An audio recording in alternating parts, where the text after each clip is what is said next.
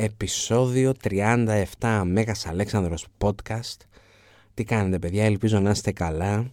Κάντε subscribe στο Spotify, στο YouTube, σε όλες τις εφαρμογές, όποια εφαρμογή χρησιμοποιείτε για να ακούτε podcast. Και θα βρείτε επίσης και τη σελίδα μου στο Instagram αν θέλετε να μου στείλετε κανένα μηνυματάκι ή να δείτε πότε ανεβάζω podcast. Καμιά φορά τα ανεβάζω και στο Instagram, παιδιά δεν το έχω πολύ με τα κοινωνικά μέσα και όλες άλλες τις πίπες να πούμε που κυκλοφορούν εκεί έξω. Γι' αυτό κάνει ένα subscribe και θα βλέπεις πότε ανεβαίνει καινούργιο επεισόδιο.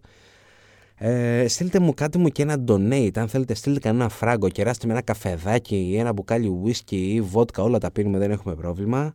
Θα βρείτε και κουμπάκι donate στο description. Ελπίζω να είστε καλά, παιδιά. Καλή συνέχεια. Γεια σας. Και αφού πήρε τους χρησμούς που ήθελε από το μαντίο του Άμονα, ξεκινά το δρόμο της επιστροφής. Διαλέγει τον δρόμο που ήρθε, ίσως πετύχουν τους δράκους που είχαν πιάσει κουβέντα την προηγούμενη φορά, τους είχαν δείξει το δρόμο γιατί είχαν χαθεί τα παιδιά, αν θυμάστε. Ο Αλέξανδρος έχει ένα πράγμα στο μυαλό του αυτή τη στιγμή. Και είναι η δεύτερη πόλη που θα πάρει το όνομά του, η Αλεξάνδρεια. Η πρώτη ήταν η Αλεξανδρόπολη όταν ήταν 16 χρονών, τώρα είναι 24, μεγάλωσε το παιδί, αλλά εντάξει, ακόμα παιδί είναι έτσι, μιλάω εγώ τώρα που είμαι μεγάλος, 34 χρονών πλέον. Εντάξει, νιώθω ότι έχω καταφέρει αρκετά ρε παιδιά. Έχω παιδιά, έχω οικογένεια, δουλειά, μπλε ζώνη στο Ζιουζίτσου. Εντάξει, μπλε δεν λέει κάτι. Είναι μία πάνω από την άσπρη, αλλά η μόβ που είναι η επόμενη λέει πολλά. Τέλος πάντων. Αλλά πόλη δεν έχω ονομάσει. Έτσι, ούτε στα 16, ούτε στα 26, μάλλον ούτε στα 46. Είχε στο νου του ο Άλεξ πώς θα διαμορφωθεί η πόλη και άλλα τέτοια. Είχαμε πει παλιότερα πως είχε αποφασιστεί πού θα χτιζόταν η πόλη ανάμεσα από τη λίμνη Μαρεότιδα και τη θάλασσα και δίνουν ραντεβού εκεί. Συμφωνούν για το πού θα χτιζόταν η πόλη, θα ήταν κατά μήκος του ισθμού. Ο Δινοκράτης, ο Ρόδιος, είχε προτείνει και είχε πει στον Αλέξανδρο να υιοθετήσει το υποδάμιο σύστημα. Δηλαδή μια μεγάλη κεντρική λεωφόρο από Ανατολή προς Δύση και σε ορθή γωνία με τη λεωφόρο πολλά δρομάκια που θα κατέληγαν σε διάφορους προορισμούς. Εδώ είναι το σπίτι του Μιτσάρα, παρακάτω είναι το μαγαζάκι του Θόδωρα και, και άλλα τέτοια. Βέβαια είχε προτείνει και άλλα ωραία πράγματα, και άλλα ωραία πράγματα ο Δινοκράτης, κάποια που δυστυχώς δεν εφαρμόστηκαν είχε πει στον Άλεξ να χτίσει την Αλεξάνδρεια στο όρος Άθος, στο Άγιο Όρος δηλαδή, στην Ελλάδα και όχι στην Αίγυπτο. Μάλιστα το πλάνο του περιελάμβανε τον Αλέξανδρο σκαλιστό μέσα στα βουνά. Τώρα φανταστείτε έχει αράξει ο Άλεξ σαν να κάθεται σε μια πολυθρόνα και κάτω από το αριστερό του χέρι να είναι τα κτίρια της πόλης. Και γαμό της φάσης, έχω μια πολύ ωραία φωτογραφία στο description να την τσεκάρετε. Δυστυχώς δεν άρεσε στον Άλεξ. Είχε πει ότι ο Δινοκράτη δεν είχε υπολογίσει τις συνθήκες διαβίωσης των κατοίκων. Δεν θα μπορούσαν να καλλιεργηθούν σιτηρά κοντά στην πόλη. Στην Αλεξάνδρεια της Αιγύπτου ήταν πολύ γονιμότερο το έδαφος. Κρίμα, ρε φίλε, γιατί θα ήταν ωραία φάση έτσι να είχαμε μια πόλη που είχε σκαλιστεί η μορφάρα μας μέσα, αλλά δεν έκατσε. Ο Δινοκράτη θα είναι υπεύθυνος και στο μέλλον για το νεκρικό μνημείο του ηφαιστείωνα, το 324 έχουμε ακόμα. Είχε σχεδιάσει ένα ναό επιχρυσωμένο και με έξι ορόφους, Πέθανε ο Άλεξ, οπότε δεν υλοποιήθηκε ποτέ. Πάλι καλά, γιατί θα κόστιζε αρκετά τάλαντα. Anyway, του δείχνει το σχέδιο για την Αλεξάνδρεια της Αιγύπτου και γαμό, λέει ο Άλεξ. Αλλά ο βασιλιάς μας έχει και τις δικές του ιδέες που ήθελε να εφαρμόσει. Ήθελε να πει που θα πάνε συγκεκριμένα πράγματα στην πόλη του. Όπως η Ναή, μίλησε συγκεκριμένα για ένα ιερό της Αιγυπτιακής θεότητας στην Ίσιδα, την κεντρική αγορά, το περίγραμμα των εξωτερικών τυχών, οι πηγές μας λένε ότι ο Άλεξ γενικώς ήταν full καυλωμένος με την όλη φάση. Πήγαινε από τη μία μεριά στην άλλη, έχοντας ε, στη χούφτα του κοιμωλία, άφηνε σημάδια εκεί που ήθελε να χτιστούν συγκεκριμένα κτίρια. Έτρεχαν από πίσω του οι αυλικοί να του δίνουν κοιμωλία όποτε τελείωνε, μέχρι που τέλωσε η κοιμωλία. Οι υπηρέτες του, για να μην ξενερώσουν τον αφέτη τους, του φέρνουν αλεύρι. Ρίξε αυτό, Βασιλιά, κάνει και αυτό δουλειά. Εν τω μεταξύ το αλεύρι ήταν για να ταΐσει τους εργάτες. Φαντάζε τους, ε, τους εργάτες, φανταστείτε εκεί να τον βλέπεις έτσι απλά να σου πετάει το φαΐ, γιατί ο βασιλιάς θέλει να κάνει σχέδια στην άμμο. Μα λέγα what the fuck's going on; Έχει βγάλει όμως ένα σχέδιο ο Άλεξ όλα τα λεφτά. Είχε πει που θα ήταν η περιοχή ε, της αποβάθρας και του λιμανιού. Ακριβώς απέναντι από το φάρο, είχε σχεδιάσει και ένα τεράστιο μόλο που θα συνέδε ένα νησάκι εκεί κοντά με τη στεριά, τον λεγόμενο επταστάδιο μόλο, όπως θα γινόταν γνωστός αργότερα, γιατί είχε μήκος 7 στάδια. Είχε επίσης αναφερθεί στα δρομάκια που είχαμε πει, που ήταν σε ορθή γωνία με την κεντρική λεωφόρο, να τοποθετηθούν σε τέτοια γωνιά ώστε να δροσίζονται από τους ετήσιους ανέμους. Βλέπουμε δηλαδή πάει να κομμαντάρει την πόλη από πολλές απόψεις. Από το πνευματικό επίπεδο μέχρι το πρακτικό. Θέλει τον πλήρη έλεγχο. Δεν νομίζει κανείς να παραξενεύεται. Για τον Αλέξανδρο μιλούμε τώρα. Ξαφνικά στην πόλη, έτσι φτιαγμένη από αλεύρι αυτή που είχε φτιάξει, που έπαιζε εκεί πέρα το παιδάκι, εμφανίστηκαν γλάρι και διάφορα πουλάκια. Πεινούσαν τα κακόμοιρα, βλέπουν το αλεύρι πεταμένο και το τρώνε με τη μία, δεν αφήνουν τίποτα. Τώρα ξέρουμε ότι η δυσιδημονία γαμεί και δέρνει στο μυαλό του Αλέξανδρου. Μήπως αυτός είναι ένας κακός ιονό, θα πέσουν τα κοράκια και τα πουλιά να μας φάνε, τι γίνεται. Τον καθησυχάζει ο Αρίστανδος, του λέει πως αυτό σημαίνει πως η πόλη θα έχει τα πιο άφθονα χρήσιμα μέσα και θα γινόταν στοργική μητέρα για ανθρώπους όλων των εθνών. Γεννήθηκε και το διαμάντι μας ο Καβάφης εκεί. Πολλά από τα λαμπρά μυαλά που μελετώ σε κάνουν να πιστεύεις ότι στην ιστορία της ανθρωπότητας είναι ίσως η πιο κοσμοπολίτικη πόλη που έχει υπάρξει ποτέ. Πολύ ιστορία το μέρος, έτσι, πολύ ιστορία η Αλεξάνδρεια. Από Έλληνες, Ρωμαίους, Γάλλους, Εβραίους, Μουσουλμάνες έχουν περάσει πολλόλογιον ανθρώποι που λέμε στο χωριό μου. Ε, οπότε έπεσε μέσα ο Μάντης και με την ευχή του Αρίστανδου και των καλών Ιωνών ξεκινά η επίσημη θεμελίωση της πόλης στις 7 Απριλίου του 331 του δικού μας ημερολογίου φυσικά. Αφήνει τους εργάτες να κάνουν τα κουμάντα τους και κατευθύνεται για τη Μέμφυδα μέσω του ποταμού. Οι Αιγύπτιοι έχουν πάρει τα πάνω τους, έτσι γουστάρουνε, έχουν ξεκινήσει οι καλλιτέχνες να επικολλίζουν τον νέο φαραώ τους σε ναό του Κουρνάκ και του Χόντσου στο Λούξορ. Ο επίσημος τίτλος του έργου ήταν «Ο βασιλιάς του Νότου και του Βορρά σε τέπ αν αμών μεριά, γιο του ήλιου, άρχοντα των πλημμύρων, τον Αρκεσίνδρη, ένας θεός μεταξύ θεών προσφέρει θυσία». Και με το που φτάνει στον προορισμό του, θυσιάζει προς τιμή του Δία, θέλει να ευχαριστήσει το Θεό που επέστρεψε ασφαλής, έτσι είχαμε πει, στην, ε, για να πάει στην όαση της Σίβας είχε περάσει αρκετά, αρκετά δύσκολα. Τώρα θα μου πεις ο Δίας δεν θα προστάτευε το γιώκα του, εντάξει μιλάμε αλλαγές. Τον περίμεναν πρέσβεις, μεταξύ άλλων και από τη Μίλητο, του λένε δικαί μου δεν θα το πιστέψεις, αλλά μια ιερή πηγή που είχε ξεραθεί από τους Περσικούς πολέμους, μάλλον θα έμαθα ότι τώρα εσύ κάνεις κουμάντο και άρχισε τώρα να ρέει ξανά. Και το μαντίο του Άμονα στα δίδυμα μπορεί τώρα να λειτουργεί. Οι Μιλήσοι είχαν υποστηρίξει το Φαρνάβαζο όταν ο Αλέξανδρος πέρναγε από τα μέρη τους. Εντάξει, προφανώς ο Αλέξανδρος δεν θα το είχε ξεχάσει, λογικά OK okay, θα τα δέχτηκε αλλά με μεγάλη επιφύλαξη. Αλλά και πάλι είναι χρήσιμο να ξέρεις τι ακούγεται για σένα. Έτσι. Όταν χρειαστεί, θα μπορεί να παίξει αυτό το χαρτί. Ειδικά όταν κάποιος λάβει υπόψη του τον χρησμό που πήρε από το μαντείο, γιατί αφού ξαναλειτουργήσε, είπαν ας ρωτήσουν τον Απόλλωνα, το μαντίο στα δίδυμα ήταν του Απόλωνα, τι άποψη είχε για τον Αλέξανδρο, όπου τους επιβεβαιώνει την καταγωγή του Αλέξανδρου από τον Δία, είδε μεγάλες νίκες στο μέλλον του, ο Δαρίο πρόκειται να πεθάνει και τέλος ότι η Σπαρτιατική εξέγερση υπό τον βασιλιά Άγη δεν θα πάει μακριά. Αν και ο μικρός αριθμός στρατιωτών που ήρθε από τον Αντίπατρο, 400 μισθοφόροι και 500 θράκοι υπείς, δείχνει ότι θέλει να προσέχει και λίγο τα πάτρια εδάφια ο Άλεξ. Δεν είναι να τους γράψει εντελώς τα παπάρια σου τους Σπαρτιάτες, όπως επίσης και τους Θράκες, αναφέρεται ότι και αυτοί ψάχνουν να κάνουν μια επανάσταση, αλλά γενικά μια χαρά.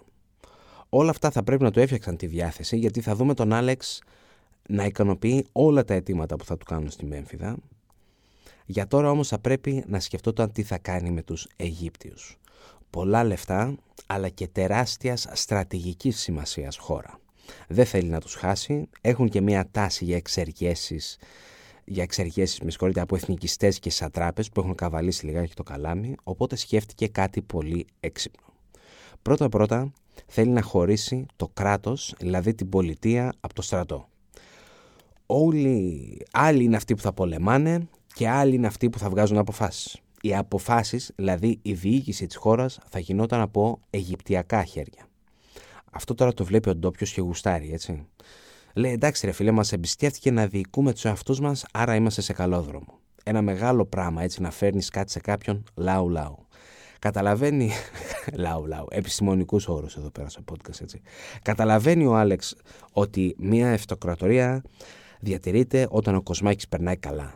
Τώρα φαντάσου να είσαι Αιγύπτιος και έχεις συνηθίσει να έρχεται ο Ασίμ κάθε φορά να σου μαζεύει, να σου παίρνει το φόρο και στο, ξαφνικά, και στο ξαφνικό έρχεται ένας αμίντας. Λες, όπα ρε, που τι έγινε τώρα εδώ πέρα. Τα λεφτά πάλι στο μακεδονικό πολεμικό θησαυροφυλάκιο πάνε, αλλά τα μαζεύουν οι ντόπιοι. Αν ήθελαν να εκφράσουν κάποια ξενέρα, δεν θα ήταν προς τον Αλέξανδρο, αλλά προς έναν δικό τους. Αυτούς τους έλεγαν νομάρχες. Ένας νομάρχης ελέγχει την Άνω και κάτω Αίγυπτο, αλλά αφού δεν ελέγχει ούτε στρατό ούτε φόρους και να θέλει δεν θα μπορεί να αποκτήσει πραγματική εξουσία. Θυμίζει το διαιρεί και βασίλευε, που όπως είχαμε πει είναι μια φράση που είχε αποδοθεί στον Φίλιππο τον πατέρα του. Άσους εκεί να κάνουν τη δουλειά τους, αν την κάνουν καλά μόνο αυτό μας νοιάζει. Μια ακόμα ενδιαφέρον πολιτική του Αλέξανδρου είναι ότι επιτρέπει στους Αιγύπτιους να ακολουθήσουν τις θρησκευτικές παραδόσεις τους. Τα ήθη και, ό,τι ήθη και έθιμα είχαν. Εδώ θυσιάζει και προς τιμή τους έτσι όπως είχαμε δει στην Ίσεδα και τι άλλα έχουμε αναφέρει μέχρι τώρα. Αλλά επίσης λέει όποιος θέλει να θεωρείται Έλληνας πολίτης πρέπει να ενστερνιστεί την ελληνική γλώσσα και την ελληνική κουλτούρα. Με αποτέλεσμα να επεκταθεί ακόμα περισσότερο η ελληνική γλώσσα, μη λέμε μαλακίες, η πιο όμορφη γλώσσα στον κόσμο, αφήνει στην Αίγυπτο 4.000 στρατιώτες και 30 τριήρης του μακεδονικού στόλου. Αυτό για την Αίγυπτο έτσι συγκεκριμένα. Στην παραμεθόριο είχε βάλει Έλληνες, όπως στο Πιλούσιο είχε έναν πολέμονα από Πέλα, στη Λιβύη είχε βάλει τον Απολώνιο και σε μια πόλη των Ηρώων κοντά στην Αραβία τον Κλεωμένη. Ο Κλεωμένης παιδιά, αυτό το λαμόγιο ε, είδε ότι για να βγάλει λεφτά για την πάρτη του πρέπει να ποντάρει στα μαύρα. Δικαίωμα μου πόσα είναι να πληρώσεις σε φορεία, ξέρω εγώ, φόρο, αν μου δώσεις τόσα θα δούμε τι μπορώ να κάνω. Έτσι, κάπως έτσι, τέτοια φάση. Όταν υπήρχε έλλειψη σιτηρών, η Αίγυπτος τα πήγαινε καλύτερα από άλλες χώρες εκεί κοντά. Και είχαν συνηθίσει οι γείτονες να αγοράζουν το σιτάρι 10 δραχμές. Ε, ο Κλωμένης πήγε και αγόρασε όλο το σιτάρι και το πούλησε μετά 32 δραχμές. δηλαδή, αυτή τώρα η ιστοριούλα είναι από τον Αριστοτέλη, ψεύδο Αριστοτέλη. Δεν είναι δεν είναι ακόμα στάνταρ ότι είναι το Αριστοτέλεια, όποιος θέλει να το ψάξει. Στο βιβλίο Οικονομικά 1352α και β. Έχει πολλές έτσι άλλες έθιε ιστορίες αυτό το κειμενάκι, έτσι λαμόγες του κλεωμένη. Ενδιαφέρον περίπτωση, άρα αξίζει κάποιος, άμα θέλει να το μελετήσει λίγο παραπάνω. Και με τούτα και με εκείνα, ο κλεωμένης ήταν σε όλα πλην τίτλου σατράπης. Ο Άλεξ όταν έμαθε για τα κατορθώματά του δεν ενοχλήθηκε. Αντιθέτως, έστω και σιωπηλά, δείχνει ότι αποδέχτηκε αυτή την αυτεπάγγελτη θέση. Γιατί πολύ απλά ήταν αποτελεσματικός στη δουλειά του. Έδινε στον Αλέξανδρο όσο απίστευε ότι πρέπει να δίνει, αλλά το κυριότερο, όπως λέει και ο Γκριν, δεν διέθετε απολύτως καμία πολιτική φιλοδοξία. Με αποτέλεσμα να είναι από τους λίγους που κράτησαν το αξίωμά του μέχρι να πεθάνει ο Αλέξανδρος. Όπως πολύ ωραία λέει και ο Γκριν, ξανά, γιατί έχει γράψει ωραία πράγματα ο Γκριν, ε, υπάρχει εδώ κάποιο ηθικό δίδαγμα. Όταν ο Πτελεμαίος έγινε φαραώς της Αιγύπτου, έβγαλε από τη μέση τον κλεωμένη. Είχε την υποψία ότι ευνοούσε το Μπερδίκα. Βρήκαν τον πλούτο που είχε μαζέψει και είδε, είδαν ότι ανερχόταν σε 8.000 τάλαντα. Τώρα 8.000 τάλαντα δεν, δεν μας λένε πηγές αν είναι 8.000 τάλαντα χρυσού ή 8.000 τάλαντα σημειού. Αν ήταν χρυσό ήταν 11,5 δις σημερινά λεφτά, ευρά ή 28 ομήρια αν ήταν μετά σημερινά λεφτά έτσι. Αλλά όπως και να το δεις Lots of money, πολλά λεφτά όπως έτσι. Μπορούμε όλοι να μάθουμε κάτι από τον κλεωμένη, εντάξει. Έτσι. Κλέψε ρε φίλε, εντάξει. Δεν είπαμε να μην κλέψεις. Αλλά μην πας για εξουσία. Σε βάσου αυτούς που σου έχουν δώσει τη θέση σου και όλα θα πάνε καλά. Μαθαίνουμε όμως και για την ψυχολογία του Άλεξ, έτσι αρκεί να μην του γαμίσει τη φάση και δεν θα σε ενοχλήσει. Πριν φύγει από Μέμφυδα, βάζει τους μηχανικούς του να κατασκευάσουν γέφυρες στον Ήλο και σε όλες τις διόρυγες. Έτσι, θέλει να τους φτιάξει και κάτι, μην φύγει έτσι και ξεκινά ο δρόμος επιστροφής προς την Τύρο. Εδώ τώρα είχαμε λιγάκια κάποια θεματάκια. Λιγάκια κάποια θεματάκια. Λιγάκια έτσι, εδώ είχαμε θεματάκια τέλος πάντων. Ο Έκτορας, ο μικρότερος γιος του Παρμενίωνα, πνίγηκε στη διάρκεια εξορμήσεων με βάρκες. Έπεσε από το πλοίο ενώ φορούσε εξοπλισμό. Φαντάζομαι αυτό που φόραγε στο θώρακα έτσι θα τον βοήθησε να πάει στον πάτο λίγο πιο γρήγορα από όσο θα ήθελε. Το λεγόμενο λινοθώρακα, το οποίο ήταν ένα είδος θωράκισης που χρησιμοποιούσε πολλές στρώσεις από λινό ύφασμα, το οποίο το κόλλαγαν με κόλλα φτιαγμένη από κόκαλα ζώου. Αυτό τους επιτρέπει να εφαρμοστεί πλήρως στο σώμα του μαχητή. Αυτή η πανοπλία διαφέρει από την μεταλλική που μας έρχεται στο νου, όταν σκεφτόμαστε ένα οπλίτη του 4ου αιώνα, έτσι. Είναι πιο ελαφριά και πιο ευλίγιστη, κάτι που επιτρέπει περισσότερη ευκολία κινήσεων, χωρίς όμως αυτός να σημαίνει πως υστερεί στο θέμα ασφάλειας. Έτσι, είναι ικανότατο να σταματήσει χτυπήματα και από σπαθιά και από βέλη και από άλλα έτσι, τέτοια πράγματα. Τώρα φαντάζεσαι να έχεις ένα τέτοιο εξοπλισμό, έτσι να είναι πόσες τρώσεις από λινό ύφασμα και τον βρέχνει. Αυτομάτως θα γίνει τουλάχιστον πιστεύω 10 φορές πιο βαρύς. Ακούγεται ότι ο Αλέξανδρος είχε καλές σχέσεις με τον Έκτορα, πρέπει να ξενέρωσε αρκετά, αλλά κάποιοι ιστορικοί λένε ε, ότι ίσως παρηγορήθηκε βλέποντας στην ουσία τον Παρμενίωνα να ελέγχει μία θέση λιγότερη. Επίσης, Α, λοιπόν, για τον Έκτορα, μία μαλακιά το chat GTP, το ρώταγα για τον Έκτορα αυτόν που πνίγει, γιατί σχέση έχουμε, και μου λέει θα πας να δεις στον Αριανό το κείμενο 15, ας πούμε, δεν θυμάμαι τώρα σε ποια παράγραφα ήταν. Πάω το διαβάζω, παιδιά, λέει πίπες στο chat GTP, προσοχή μην το χρησιμοποιήσετε για καμιά πτυχία εκεί και... Γιατί λέει και πίπες, έτσι, μην τα πιστεύετε όλα, τέλος πάντων, που ήμουν. Επίσης, ο Ανδρόμαχος, ένα παλικάρι στρατιωτικός διοικητής της κάτω Συρίας είχε καεί ζωντανός από Σαμαρίτες. μία, από Σαμαρίτες να καεί ζωντανός, ρε φίλε, εντάξει. Ε, μία γρήγορη επίθεση ε, τους βγάζει από τις σπηλιές τους στο Ουαντί Νταλιγέ ε, και μετά οι ίδιοι οι δολοφόνοι παραδόθηκαν και εκτελέστηκαν που πάτε ρε κακομύριδες να πούμε με τους Μακεδόνες πάντα τα βάλετε και φτάνει στην Τύρο ο Άλεξ θυσιάζει ξανά προς τιμή του Ηρακλή Μέλκαρτ διοργανώνει αθλητικούς και μουσικούς αγώνες ή γυμνικούς και τραγικούς αγώνες, όπως λέει ο Κούρτιος, και έγινε χαμός, έτσι, και γαμό τα παρτάκια. Είχαν έρθει αντιπρόσωποι από το κοινό της Κορίνθου, όπως επίσης και δύο βασιλιάδες της Κύπρου, από την Σόλη και από τη Σαλαμίνα, ο Πασικράτης και ο Νικοκρέων αντίστοιχα, είχαν κόντρα αυτοί οι δύο ποιος είναι το μεγαλύτερο fanboy του Άλεξ. Έφεραν τα παλικάρια τους μεγαλύτερους στάρ της Ελλάδος, είχαν φέρει τον Θεσσαλό και τον Αθηνόδωρο. Ο Θεσσαλός ίσως σας θυμίζει κάτι από παλιότερα επεισόδια. Ήταν αυτός που είχε χρησιμοποιήσει ο Αλέξανδρος για, για να διαπραγματευτεί τον γάμο του με την κόρη του Πυξόδαρου και ο Αθηνόδωρος ε, είχε κλείσει, και αυτός ήταν έτσι η μεγάλη ταλεντάρα, είχε κλείσει για να παίξει στα Μεγάλα Διονύσια στην Αθήνα μια σοβαρότατη υποχρέωση. Όλη η Ελλάδα πήγαινε Αθήνα για τα Μεγάλα Διονύσια ο Αθηνόδωρος τους ρίχνει άκυρο, με ζητά ο Αλέξανδρος παιδιά πάρετε τον πουλό. Για αυτή τη μαλακία του Αθηνόδωρος θα επιβληθεί ένα τεράστιο πρόστιμο, το οποίο όμως θα αναλάβει ο Αλέξανδρος. Άρε φίλε ψυχούλα.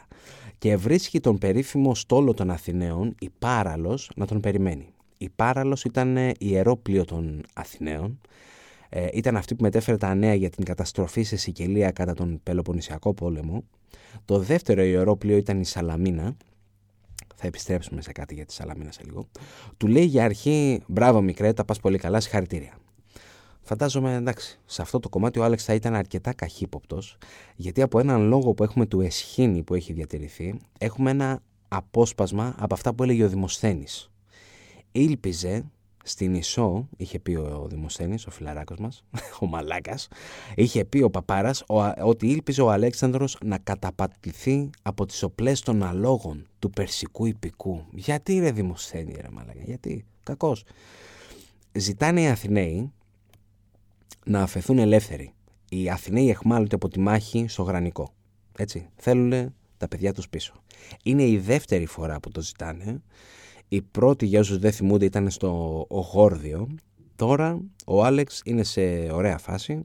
Είχε την νίκη στην Ισό, την κατάληψη της Τύρου, έμαθε αυτό που ήθελε στο μαντίο του Άμονα. Άστα εκεί τα παιδιά να πάνε στο καλό μωρέ. Εντάξει, γιατί όχι. Και μπράβο όμως και στους Αθηναίους που ζήτησαν πίσω του αχμαλώντου. Έτσι, φαντάζομαι το είχαν αφήσει να πούμε και να τα έχει χώσει πουθενά ο Αλέξανδρος σε καμιά δουλειά εκεί πέρα στην έρημο να σκάβουνε.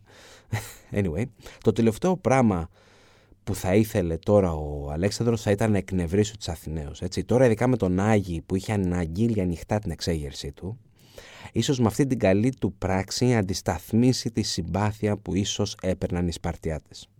Αλλά για να σιγουρευτεί για την πίστη των Αθηναίων θα κρατήσει το πλήρωμα από 20 μαχητικά πλοία. Οι Αθηναίοι θα ευχαριστηθούν γιατί βλέπουμε τη Σαλαμινία που είχαμε αναφέρει πριν από λίγο θα αλλάζει το όνομά της και θα γίνει Αμμονία. Τώρα μπορεί αυτό να οφείλεται στον γιο του Άμονα, προηγουμένως γνωστός ως Αλέξανδρος, ή μπορεί να ήταν το μέσο που χρησιμοποιούσαν για να στείλουν δωράκια από Αθήνα προς τον Άμονα. Αλλά μη λέμε μαλακίες, έτσι το κάνανε γιατί, για να τους συμπαθήσει ο Αλέξανδρος λίγο περισσότερο. Για το θέμα με τη Σπάρτη, αποφασίζει ο βασιλιάς μας να στείλει τον Άβαρχο Αμφωτερό που ήταν στην Κρήτη. Αμφωτερό τον λέει ο Αριανός και ο Διόδωρος, αμφότερο τον λένε οι μοντέρνοι ιστορικοί. Τώρα εγώ θα ψέψω τους παλιούς, αμφωτερό θα τον πω. Θα, ναι, που είχαν πει, να αναστείλει τον Αμφωτερό που ήταν ήδη στην Κρήτη να βοηθήσει τους όποιους συμμάχους είχε η Μακεδονία στην Πελοπόννησο. Επίσης, ζητά και από τους Κύπριους και τους Φίνακες να στείλουν 100 επιπλέον πλοία μαζί με αυτά που θα είχε ο Αμφωτερό. Σε κανένα χρόνο από τώρα θα γίνει η μάχη της Μεγαλόπολης ή η μάχη των Ποντικών, όπως την έλεγε ο Αλέξανδρος.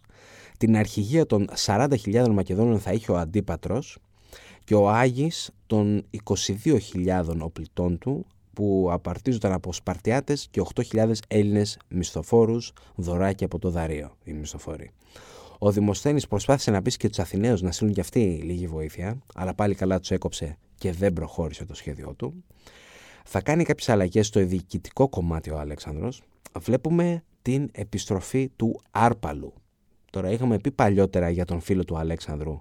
Τον είχε πει σε ένας Σταυρίσκος για λόγους που δεν είμαστε σίγουροι. Κάποιοι λένε ότι ο Άρπαλος ήταν σε μυστική αποστολή στην Ελλάδα και δεν εγκατέλειψε πραγματικά τον Αλέξανδρο.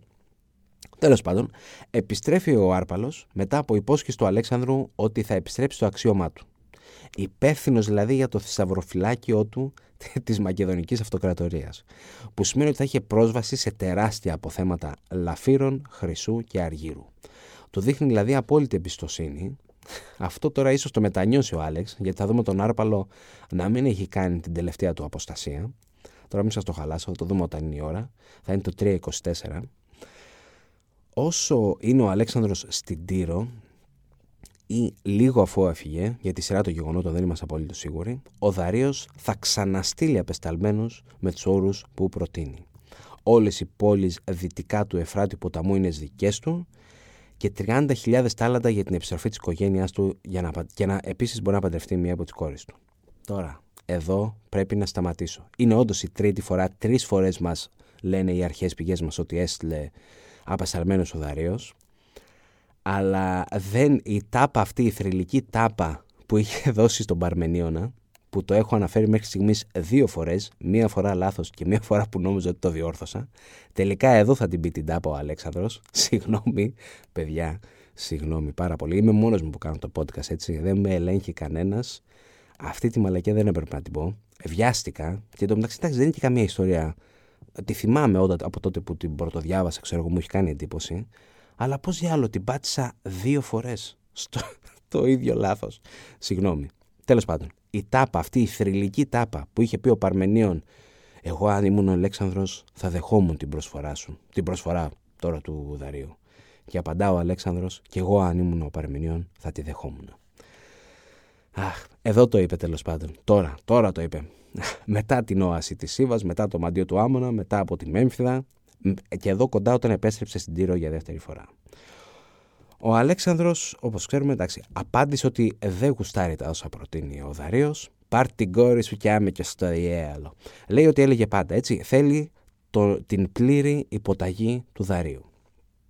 Όπως λέγει πολύ ωραία ο Διόδωρος, όπως δεν γίνεται να υπάρχουν δύο ήλιοι, ούτε η οικουμένη θα μπορούσε να παραμείνει χωρίς ταραχές και ανομαλίες αν έχουμε την ηγεμονία δύο βασιλιάδες.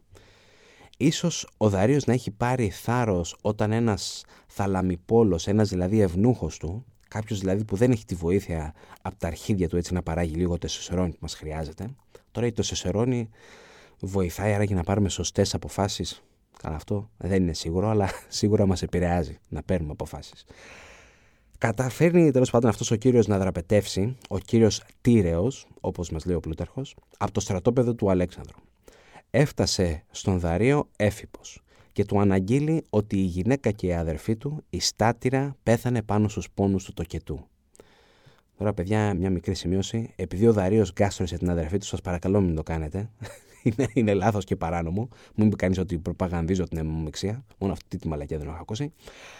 Χτυπά το κεφάλι του Δαρίος, λέει αλίμονο στην τύχη των Περσών. Η γυναίκα και η αδερφή του Βασιλιά όχι μόνο εχμαλωτίστηκε ζωντανή, αλλά και πεθαμένη κοίταται στερημένη από βασιλική ταφή.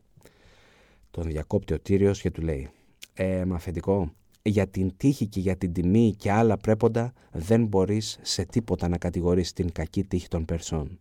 Γιατί ούτε όταν ζούσε η κυρά Στάτηρα, ούτε η μητέρα σου και τα παιδιά σου στερήθηκαν κάτι από τα αγαθά και τα καλά που είχαν πρωτύτερα. Εκτός από το να βλέπουν το φως της δόξας σου, στο οποίο πάλι θα εκπέψει λαμπρό φως ο άρχοντας, ο Ρωμάσδης. Ούτε όταν πέθανε στερήθηκε κάθε νεκρική πομπή, αλλά τιμήθηκε και με δάκρυα των εχθρών γιατί ο Αλέξανδρος είναι τόσο έντιμος όταν νικήσει, όσο φοβερός όταν μάχεται. Ο Πλούταρχος χρησιμοποιεί τη λέξη Χριστός, είναι Χριστός όταν νικήσει. Νομίζω το έντιμος ταιριάζει. Έντιμος, με συγχωρείτε. Νομίζω το έντιμος ε, ταιριάζει πιο πολύ με τα δικά μας έτσι τα νεοελληνικά.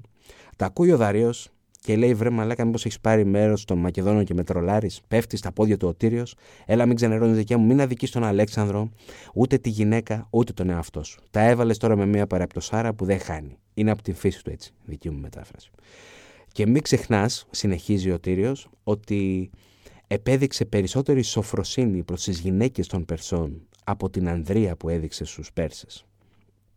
Συνεχίζει ο Τύριος, ορκίζεται στο παιδί του που δεν κατάφερε ποτέ να έχει, υποθέτω, γιατί ο Πλούταρχος λέει απλά έδωσε φρεκτούς όρκους που να μου φυτρώσει ξανά η μπούτσα και εσύ στο δευτερόλεπτο να την κόψεις θα μπορούσε να έχει πει. Αλλά ο Αλέξανδρος είναι εγκρατής και μεγαλόψυχος.